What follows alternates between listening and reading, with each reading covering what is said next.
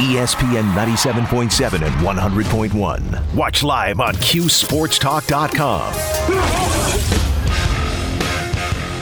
This is On the Block with Brent Axe. I like these guys. I think they're getting better. You know, my whole goal was coaching this year was to get this group in here, get their feet wet, see how much better they can get during the course of the year. Uh, we're still a long ways away from being a good team, which is what I would expect with so many young guys. And we got a fierce road ahead of us. We know that. Um, but they've really come up big at Louisville in this game. Uh, or we could have been in a bigger, really big, big hole. But, you know, we're still in a hole. We just got to keep digging and see what happens. That's Jim Boeheim right there after Syracuse's impressive win over Notre Dame on Saturday. But uh, the competition steps up a bit here tonight as the Orange take on Miami down in Florida. And uh, a gentleman who is uh, covering all things. You got Miami, you got the Canes, you got the Panthers, the Dolphins. A lot of things happening in Miami sports, and a pleasure to bring him back here on the program. A Syracuse alum, former D L writer, and now with the Miami Herald. So make sure you check him out on Twitter as well at d b wilson dot com. David Wilson back with us here, E S P N Radio, Q Sports Talk dot com. David, how you doing, bud? Good. It's becoming like a little annual tradition. I like this. When Syracuse yeah, and Miami nice. cross paths, that's you're the, you're the man. You're, you're who we think of. Exactly. I like it. Uh, so That's give, a good reputation to have. Give us, uh, make me jealous. Uh, what, what's uh, current weather status uh, in South Florida right now? You know, it was actually a little cold this weekend by our standards. I actually have a, a bunch of fr- college friends down for the weekend who were, uh, you know, wanting an excuse to get to Miami, coming down from New York, and they weren't expecting to get here, and it was going to be like in the fifties all weekend. But it's uh, you know, it's it's perfect now. It's like high sixties. Uh, nice little uh, start to the okay. week, long weekend here in there South Florida. Go. There we go. That's what we like to hear. Uh, Thirty-four degrees here in Central New York. Not yeah, bad. That, that could be worse. Could, exactly. Could be a heck of a lot worse. So there you have it.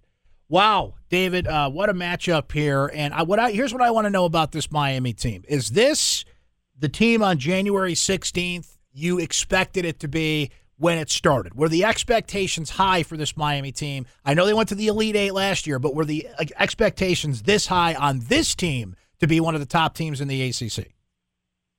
I was pretty high on them coming into the year. I mean, when, once Isaiah Wong came back, I mean, that guy's like first team all conference, right? So that when you have that as your foundational piece, that's a pretty good starting point.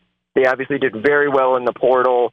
Um, Nijel Pack hasn't quite shot it quite as well as I don't think they expected, but um, obviously, he stabilized. You know, they lost three starters from last year, so he stabilized that a little bit. And the real, the guy who I'd say the, they've probably exceeded expectations a little bit. I mean, I thought they'd be kind of like a fringe top twenty-five team. Um, right now, they look like a very real A C C title contender. Um, Norchad Omier has been the big difference uh, there, I think, coming in um, from Arkansas State. He was not, you know, he was a uh, first-team all-conference player in his league, um, but you know it's always a question, right? What's a guy going to do when he steps up to A C C competition? And um, he has given them exactly what they need down low. They're a little small, I think. There's there's definitely like they're far from a perfect team, but I'd say they've exceeded expectations a little bit.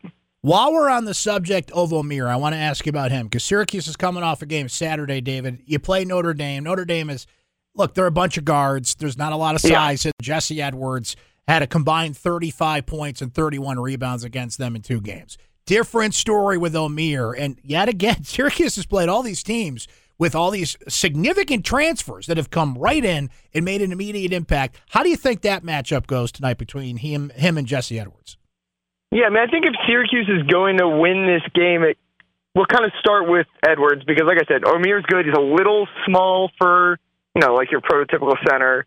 Um And they don't have a lot of depth behind him down low, right? If he gets in foul trouble, that's definitely a matchup that I think any team with quality big men feels like they can exploit. Uh, remember, Jesse Edwards played uh, very well against Miami last year, if I remember correctly. And um, I think that is the – I think, you know, I, I like a lot of Syracuse's young guards. I think it's going to be – it's hard to score with Miami when they've got Wong, especially Pax hitting. Jordan Miller's been really good.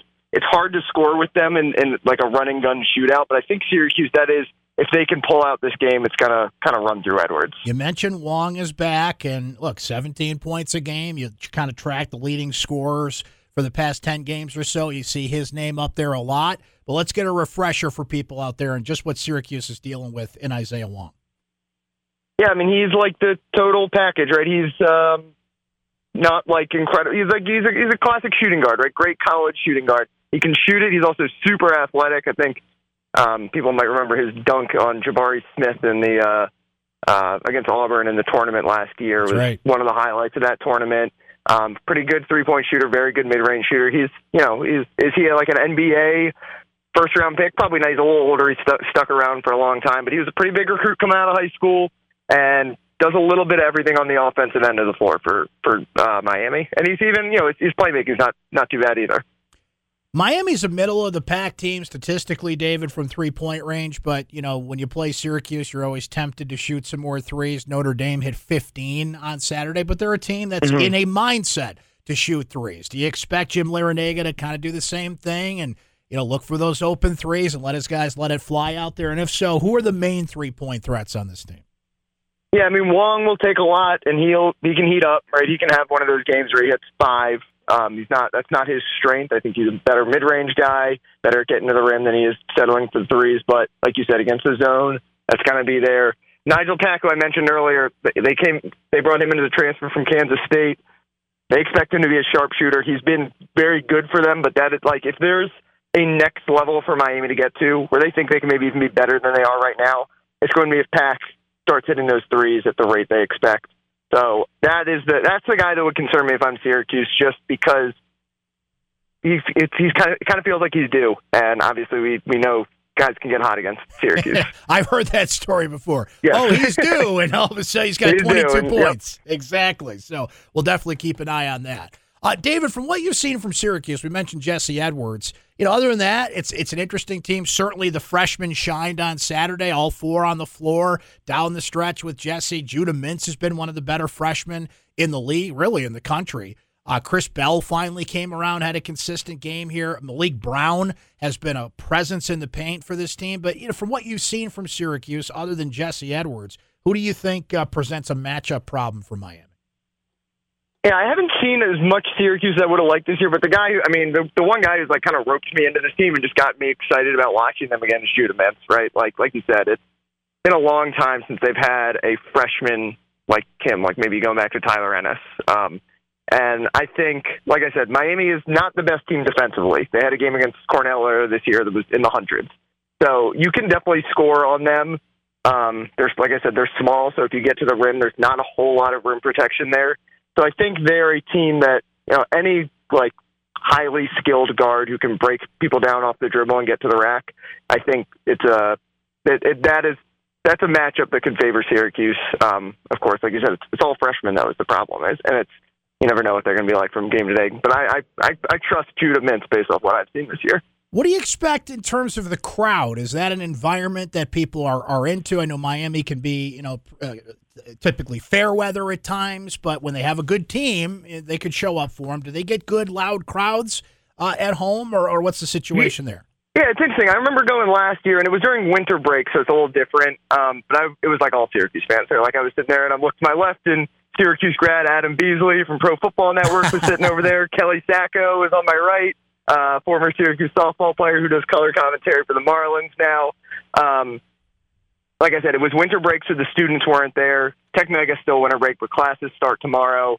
The crowds have been much, much better at Miami. I've always kind of been critical of the way that Miami fans uh, don't show up for the men's basketball team that has been, I don't know, maybe the best sports team in South Florida over the last like decade, like since Jim Larrañaga got there, other than the Heat.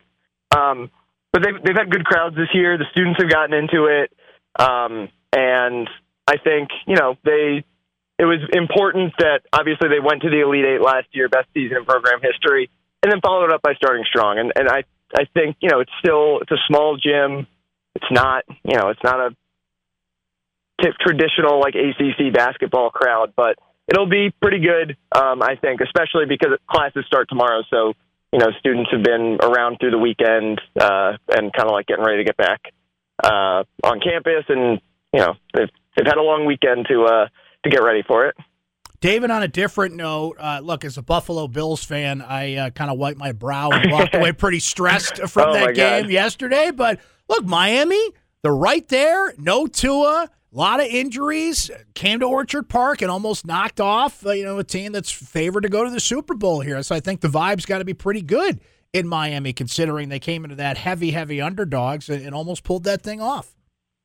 Yeah, I think people are relatively pleased with how the game went, if not how the season went, right? Because, like, I think everyone, I think the one thing that people feel coming out of that game is, man, if Tua was just healthy, we could have gone on a run here. Um, but, yeah, I think it was hard to be too upset with the way that game played out, considering how rough Skylar Thompson looked um, all throughout the year, and even, you know, did not have a particularly great game even on, on Sunday. What they had on less than two hundred yards of offense. So, um, but yeah, I think for the most part, people feel like, you know, there were reports uh, a week ago that if the Dolphins didn't make the playoffs, that, you know, Mike McDaniel might be gone. Josh Boyer, the defensive coordinator, might be gone. He might still be gone. Potentially, it was not a great year for that defense, as kind of good as they were, I guess, yesterday, that, you know, is two of the future. But I think after that game, I would I would think the organization is like, all right, we can we can kind of run this back, see if we can get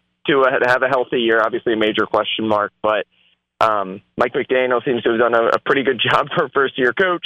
Defense has a ton of talent, could be better next year if a couple guys get healthier.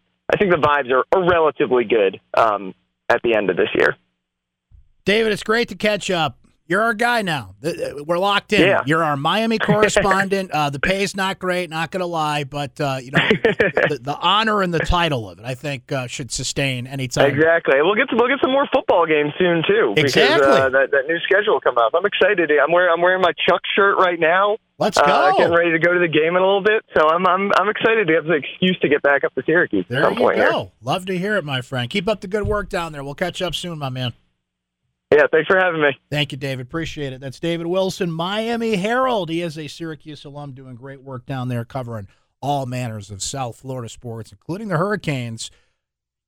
Tough matchup for Syracuse tonight. Toughest game they've had so far, at least on paper. Best team they've played so far, other than Virginia, on paper. A team that's at top of the league, and all these little things that have been piling up for Syracuse, can they pay off with a much-needed quad one win tonight? We'll continue to talk about that through the afternoon. Don't forget, I'm going to stick around, do a little pregame coming up at six o'clock. Let's shift gears, talk some football on the other side. Bills fans anxious to get into their team. Giant fans just playing with house money and loving every second of it. But I don't know.